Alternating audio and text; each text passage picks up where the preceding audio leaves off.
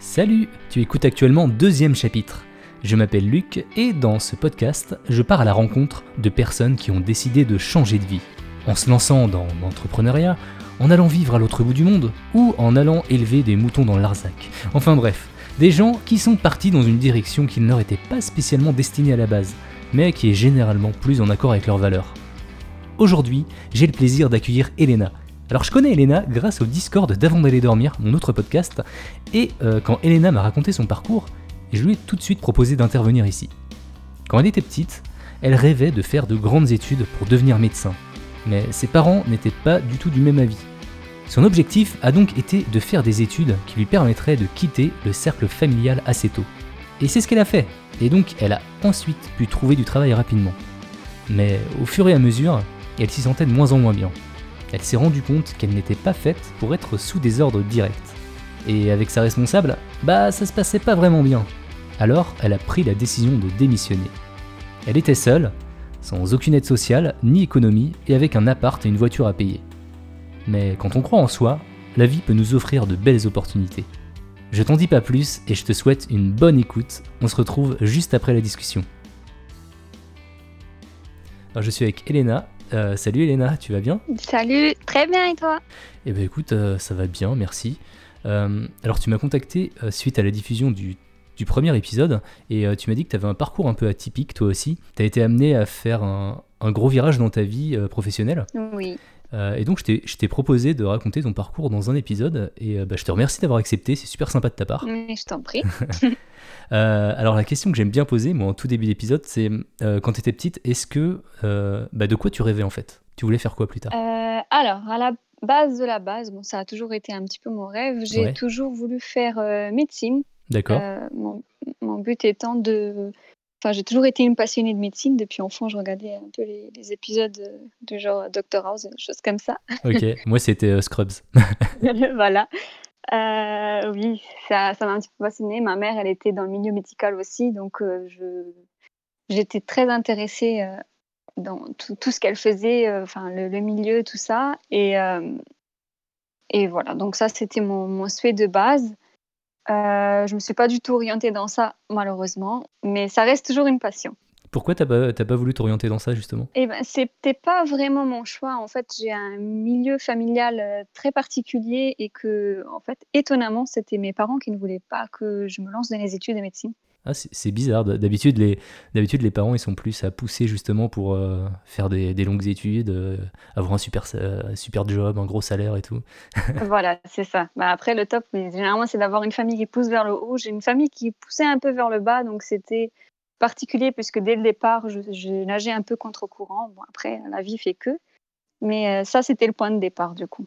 Ok sachant que euh, toi, tu voulais faire médecine, euh, ta famille voulait pas trop que tu fasses des études, alors tu as plus écouté la, voix de la famille en fait.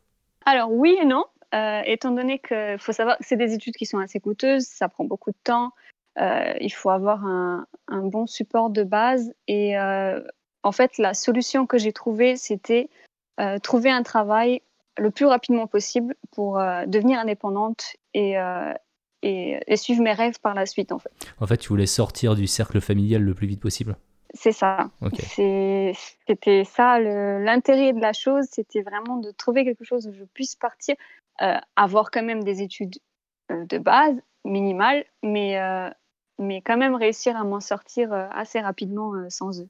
Ok, alors tu as choisi quoi comme étude? Alors, donc j'ai commencé avec un bac littéraire. je me suis rendu compte qu'il n'y avait pas vraiment de sortie avec ça.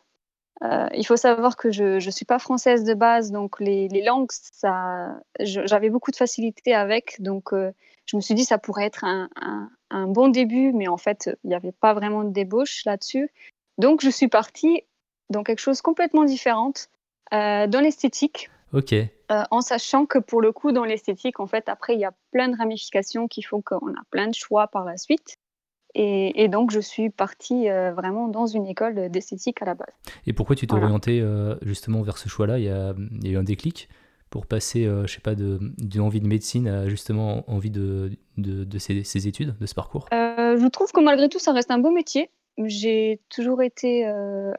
Enfin, ça m'a toujours plu un peu le milieu de la beauté également. Je trouve que c'est c'est un beau travail. On a Mhm. plein de choix aussi. On peut travailler en institut, comme en spa, comme voilà, plein de choses.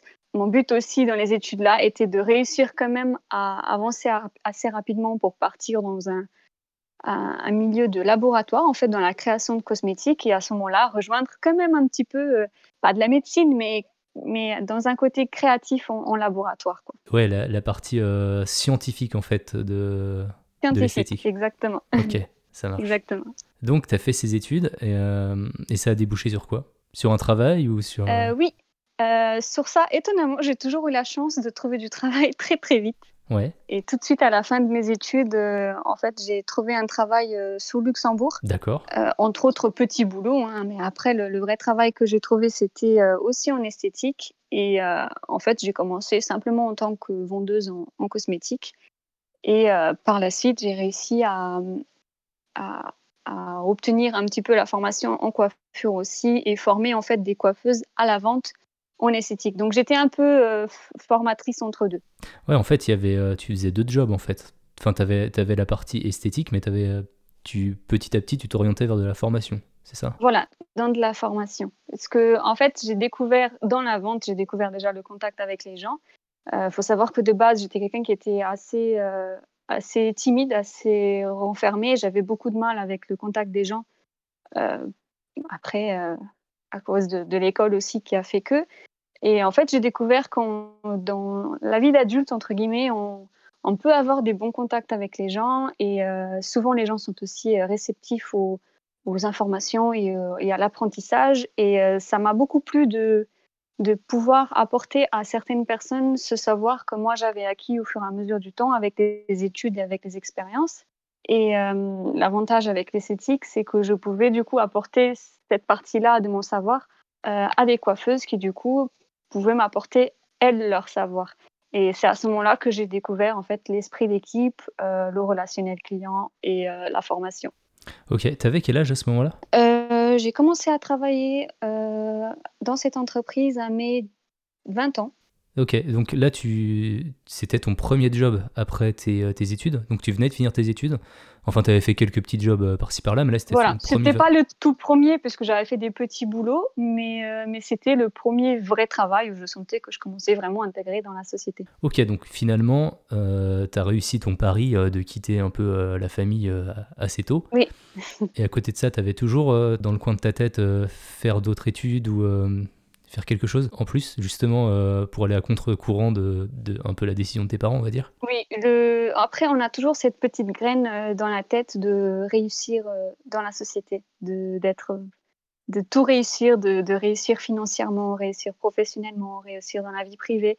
Et moi, c'est, ça a toujours été cette petite ambition que j'avais dans ma tête. Je me disais, avec ça, je, n'aurais pas cette réussite-là. En tout cas, je n'aurais pas le ressenti de la réussite. Et donc, il m'en fallait plus à chaque fois. Donc, pas forcément en études, mais il fallait que j'évolue. Qu'est-ce qui te faisait dire que tu pouvais pas euh, réussir avec euh, ton métier alors que justement tu apprenais plein de choses, euh, tu formais des gens, enfin c'est c'est quand même beau je trouve. Oui, c'est sûr, j'avais beaucoup d'ambition, mais euh, j'ai découvert aussi à ce moment-là qu'on on rencontre souvent des gens qui, qui nous mettent souvent des bâtons dans les roues, euh, qui, qui se rendent compte que justement on a cette envie de d'avancer et de faire en sorte que les choses fonctionnent, mais qui sont quand même là à nous pousser vers le bas. Et, euh, et je sais pas, j'avais l'impression que que j'étais pas suffisamment compétente ou qu'en tout cas j'allais pas réussir euh, dans la société actuelle. Mais euh, après, je me suis facilement rendu compte que le problème venait peut-être aussi du, euh, du, du lieu, parce que les gens ne me correspondaient pas, leur façon de penser ne me correspondait pas, et, et voilà, j'étais pas complète à ce moment-là. Alors du coup qu'est-ce qui s'est passé?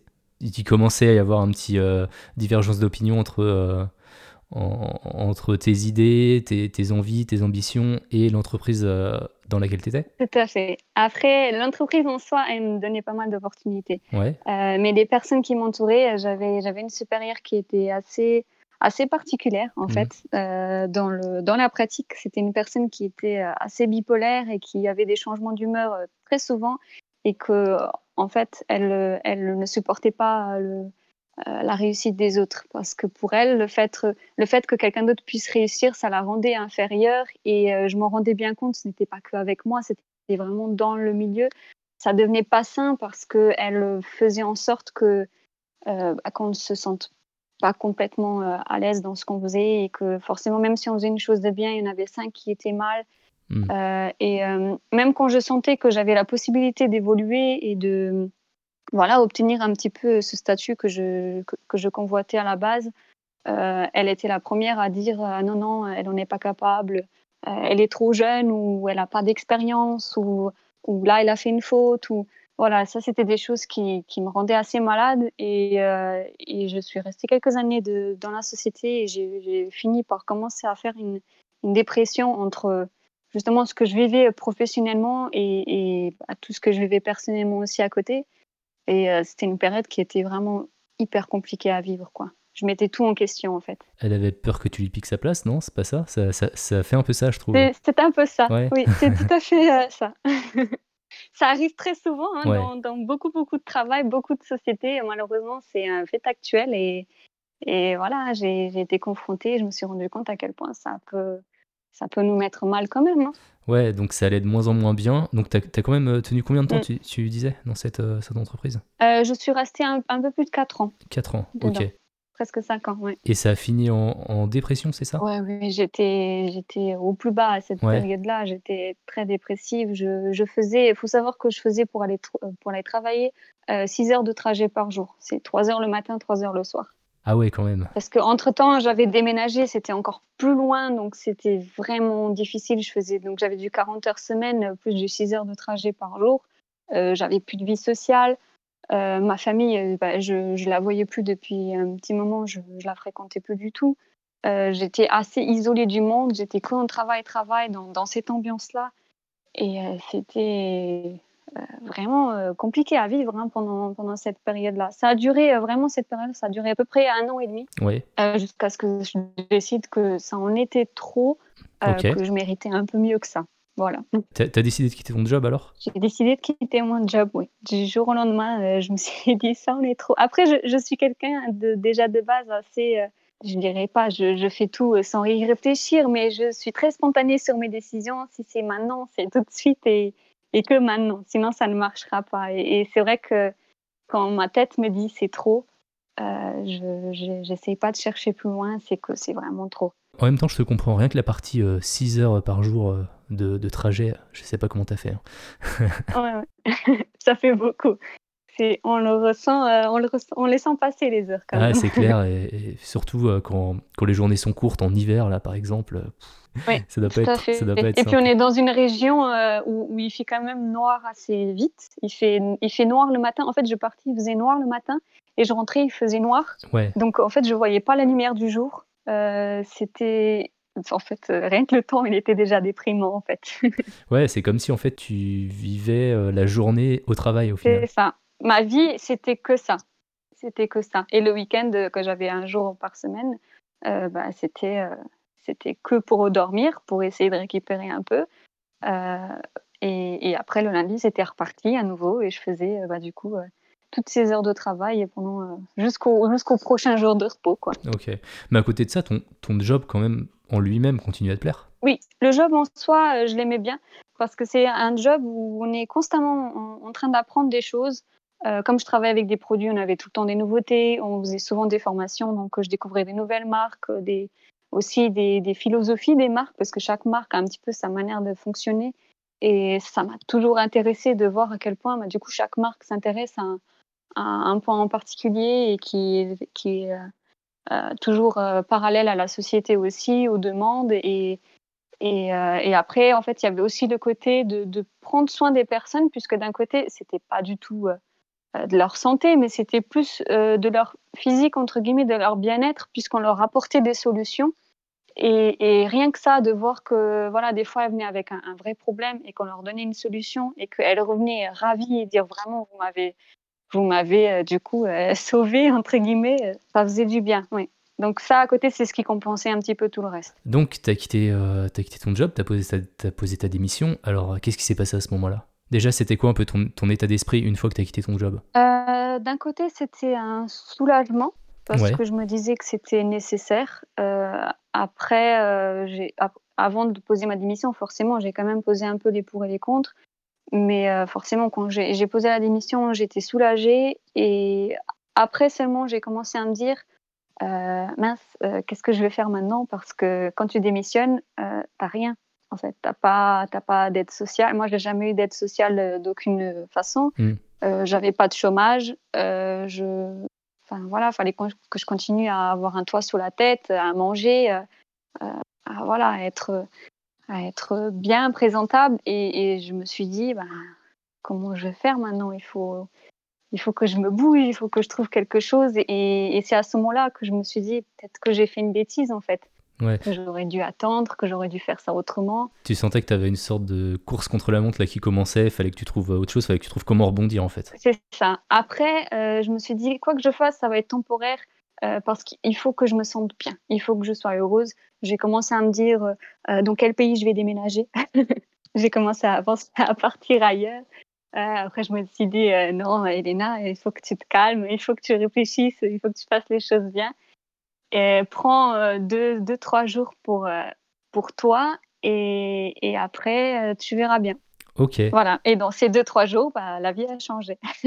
Alors, c'est-à-dire euh, En fait, simplement, euh, il me semble que c'était deux jours après ça, deux jours après que, que je sois rentrée euh, à la maison, j'ai commencé à regarder un petit peu les annonces et, et complètement par hasard, je suis tombée sur une, petite annonce d'une marque que je connaissais de nom et ils embauchaient pour, pour un poste. Il n'y avait avait rien de plus explicite que ça. Il n'y avait pas de, c'était pour exactement pourquoi, quel type de poste, euh, où c'était exactement. Enfin, c'était assez flou. Euh, mais c'était en fait une marque de, lingerie que je connaissais déjà de nom. Et je me suis dit, bah, après, pourquoi pas hein, Ça reste quand même dans, dans un milieu de beauté. Je n'avais pas forcément du tout postulé ailleurs. Euh, j'avais à peine fait un CV. en fait, j'avais juste rajouté une ligne par rapport au premier CV que j'avais fait dans le temps. et je suis, je sais même pas si, si c'est bien téléchargé. Euh, j'ai même pas mis de notes dessus. Je me suis dit, allez, on y va, je l'envoie. Et puis au pire, euh, s'ils ont besoin de plus d'informations, ils ont qu'à m'appeler. C'est ce qu'ils ont fait. Exactement, c'est ce qu'ils ont fait. Euh, le lendemain, j'avais un appel du directeur de l'époque qui, qui m'avait justement rappelé pour me dire voilà, j'aimerais bien quand même voir un entretien avec vous. Vous avez un profil assez intéressant. et en fait, c'était pour un poste d'un magasin qui n'était pas encore ouvert, qui allait justement ouvrir dans le mois qui suivait. Euh, et il cherchait, euh, il cherchait une responsable magasin, enfin un poste type.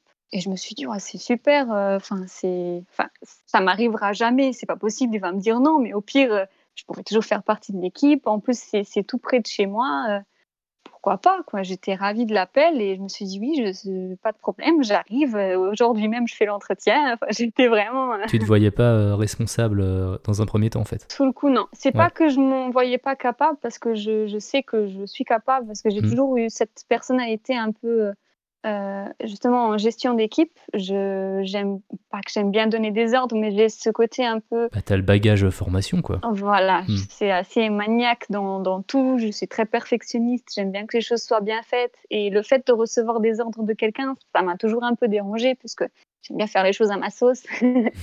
et, euh, et, du coup, euh, je me suis dit après, même si, si on m'offre le poste adjointe ou ne serait-ce que euh, voilà, ça, ce serait un bon début pour me créer une carrière et, pourquoi pas euh, démarrer là. Pour, pour toi, c'était vraiment un renouveau cette opportunité-là?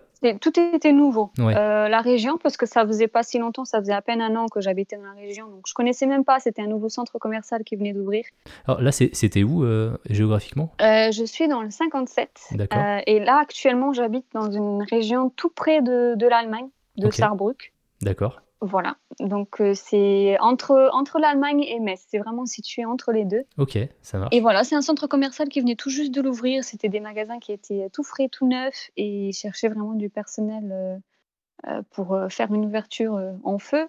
Et voilà, j'ai tenté le coup, j'ai été à l'entretien, et, et, deux jours après, j'avais les clés en main, je choisissais le visuel du magasin, mon équipe, mes horaires, enfin c'était truc de fou en fait. Ouais, c'est assez fou en fait. Hein. C'est allé super vite. C'est allé super vite. C'était bah, incroyable dès le début. Je me suis dit, mais ils sont fous les gens-là de me faire autant confiance comme ça. Enfin, ils, me voient à peine débarquer, ils, me filent un magasin comme ça, les clés. en gros, tu te démerdes avec maintenant. Et moi, j'étais là. Enfin, j'étais quand même assez jeune encore. Dans la marque, je, je, suis la responsable la plus jeune de la France et hmm. Et je me suis dit, je, il faut pas que je déconne maintenant. Il faut que je fasse les choses bien. Tu aurais fait la même chose à leur place à leur place avec du recul maintenant Est-ce que tu aurais confié les clés justement à quelqu'un d'aussi jeune? Je pense que oui. Ouais. Euh, parce que euh, après, au fur et à mesure, j'ai commencé à découvrir un peu l'esprit de la marque, le, côté un peu fun, un peu décalé, un peu différent, mmh. euh, un peu ouvert d'esprit. Et je me suis dit, en fait, c'est assez logique qu'il m'ait pris parce que j'ai justement ces caractéristiques-là. Physiquement, je suis, je suis jeune forcément, mais je suis une personne, je suis très tatouée par exemple, et ça, dans le milieu du travail, euh, ben, c'est pas tout le monde qui, qui pourrait l'accepter. Et eux, justement, cette différence-là a fait que je pourrais rajouter une petite touche de nouveauté à la marque. Et j'avais quand même ce côté fun qui cherchait pour une création d'équipe euh, jeune. Et je pense que, franchement, s'ils auraient pris quelqu'un avec un profil différent, ça aurait pas du tout donné le même, euh, le même esprit qu'on a actuellement dans notre équipe, par exemple. Ouais. Alors, ça a donné quoi les, les premières semaines dans ce nouveau travail? J'ai été formée pendant une petite semaine sur Metz avec euh, euh, la responsable de Metz à l'époque. Et, euh, et, en fait, je me suis adaptée assez vite à, à, ce monde-là. J'ai appris du coup tout le monde de la lingerie, comment ça fonctionne, comment, comment gérer les personnes. Parce qu'après, la lingerie, c'est pas seulement de la vente. dans notre marque, on est sur un programme où on on travaille aussi beaucoup avec les complexes, euh, avec des personnes qui ont des problèmes de santé, qui ont eu des ablations par exemple.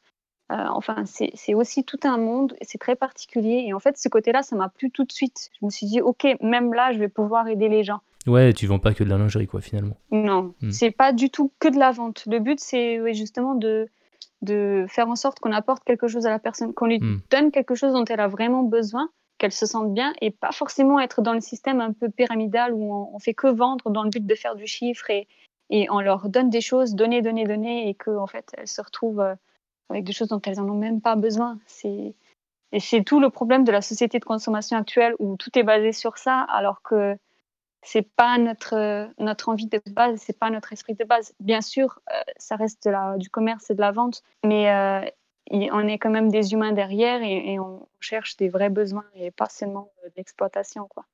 Hmm. Donc ça, le milieu-là, ça m'a tout de suite euh, plu là-dedans parce que ça, ça changeait tellement de tout ce que j'avais pu euh, euh, comprendre jusqu'à maintenant. Et, j'avais une équipe vraiment au top tout de suite où on apprenait toutes en même temps et qui était vraiment à l'écoute. Et malgré le fait qu'on avait plus ou moins le même âge, hein, on était toutes en équipe plus ou moins le même âge, elles ont tout de suite compris que euh, bah, la hiérarchie de la chose et que bah, ça pouvait que bien se passer par la suite. Et puis il n'y avait personne pour te donner d'ordre dans ton magasin. Tout à fait, et ça c'est important. c'est un détail important parce que mine de rien, quand on, est, quand on a quelqu'un tout le temps sur le dos, ce qui a été au cas avant, quand on a quelqu'un tout le temps sur le dos euh, derrière, euh, en train de dire voilà, ça c'est pas bien, ça t'aurait pu faire autrement, oh là là, ça, ici et ça, bah, ça rend fou en fait. Et là, bah, en fait, tout ce que j'ai vécu auparavant, que je me suis rendu compte que ça me faisait mal.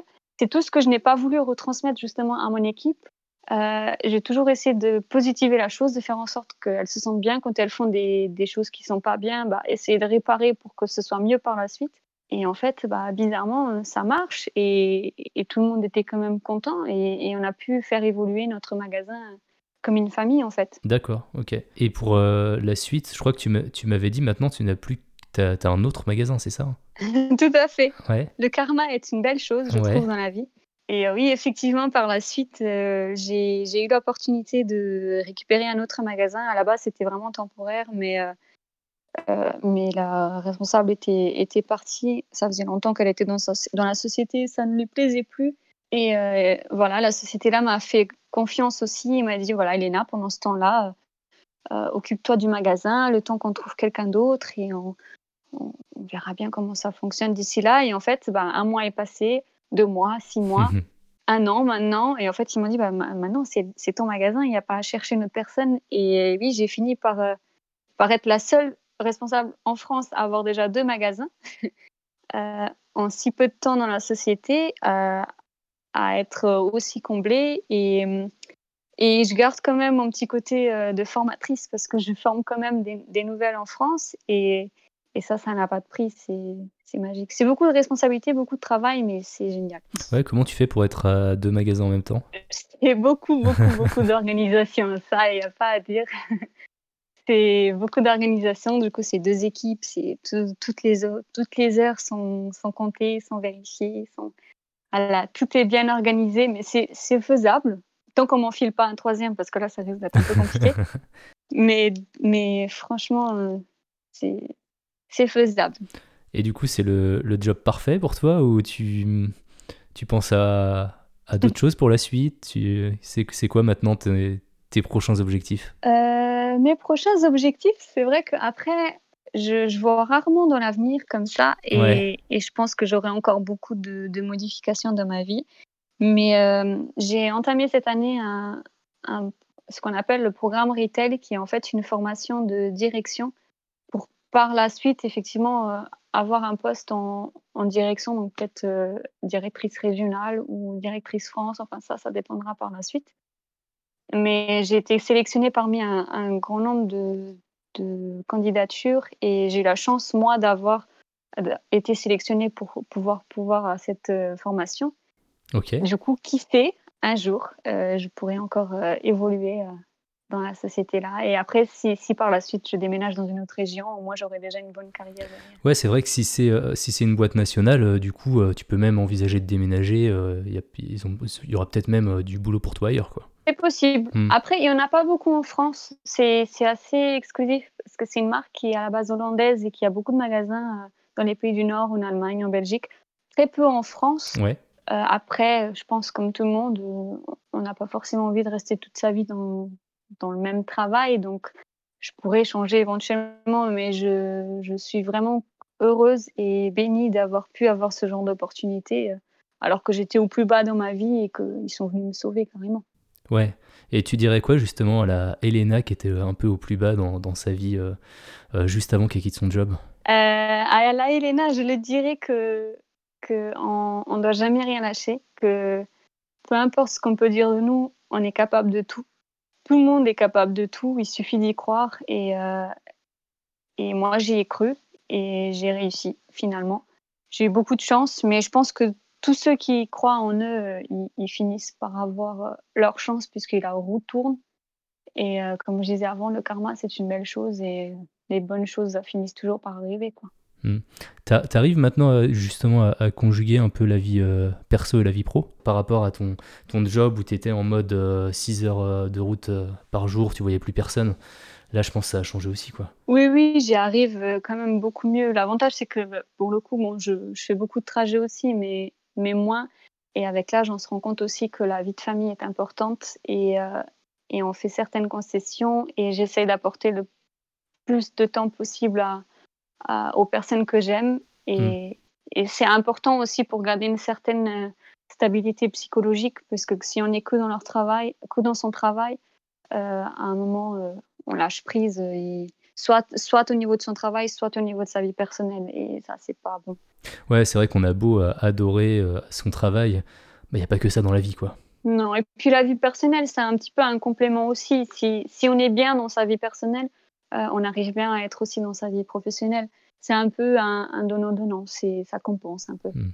Tu as d'autres passions à côté, toi? Euh, oui, j'ai une passion pour les, podcasts d'horreur que j'ai découvert il n'y a pas longtemps. C'est vrai Oui, j'ai découvert il n'y a pas longtemps que j'aimais bien les podcasts. Après, euh, j'ai j'ai une grande passion pour les livres de Bernard Werber. Je suis une grande lectrice de science-fiction. Ouais. Ça, ça fait un petit peu partie de mon, de mon temps libre. Euh, et sinon, euh, et sinon, je dirais euh, mon chien parce que c'est mon centre de l'univers. ben, je te remercie en tout cas, euh, Elena, pour avoir pris le temps, en fait, surtout en soirée comme ça. Moi, je te fais venir à, plus, 21h pour enregistrer. Avec plaisir. Ouais, bah, super. Il y a un dernier message que tu aimerais faire, faire passer à nos auditeurs? Je pense que tout le monde est capable de tout. Ouais. Et euh, le bonheur est au fond du tunnel, comme on dit. Donc euh, il suffit juste de foncer vers le fond et on finit toujours par le retrouver. Ouais, le tunnel peut être plus ou moins long par contre.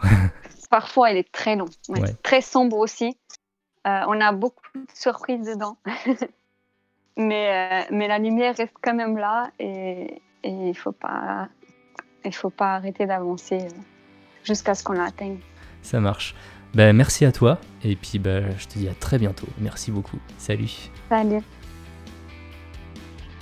Merci d'avoir écouté cet épisode jusqu'au bout, j'espère que cette discussion t'a plu.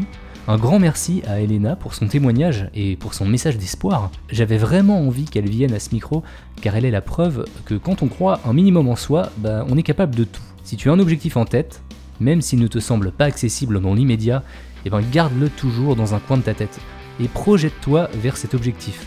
Fais en sorte que chacune de tes décisions t'y rapproche. Et il faut parfois y aller au culot, ça me rappelle quand j'ai obtenu mon premier job après mes études.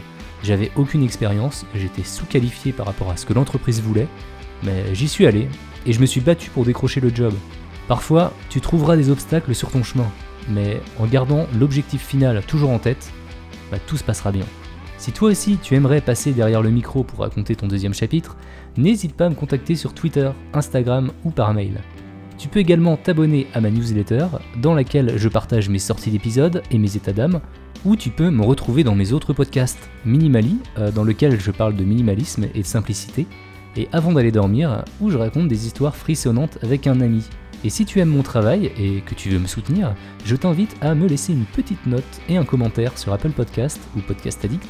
Tu peux également me soutenir financièrement via Tipeee à partir d'un euro. Chaque contribution compte énormément pour moi. Voilà, je crois que j'ai tout dit. Euh, bah de toute façon, tous les liens sont dans la description de l'épisode. Je te remercie encore une fois et je te dis à très bientôt. Salut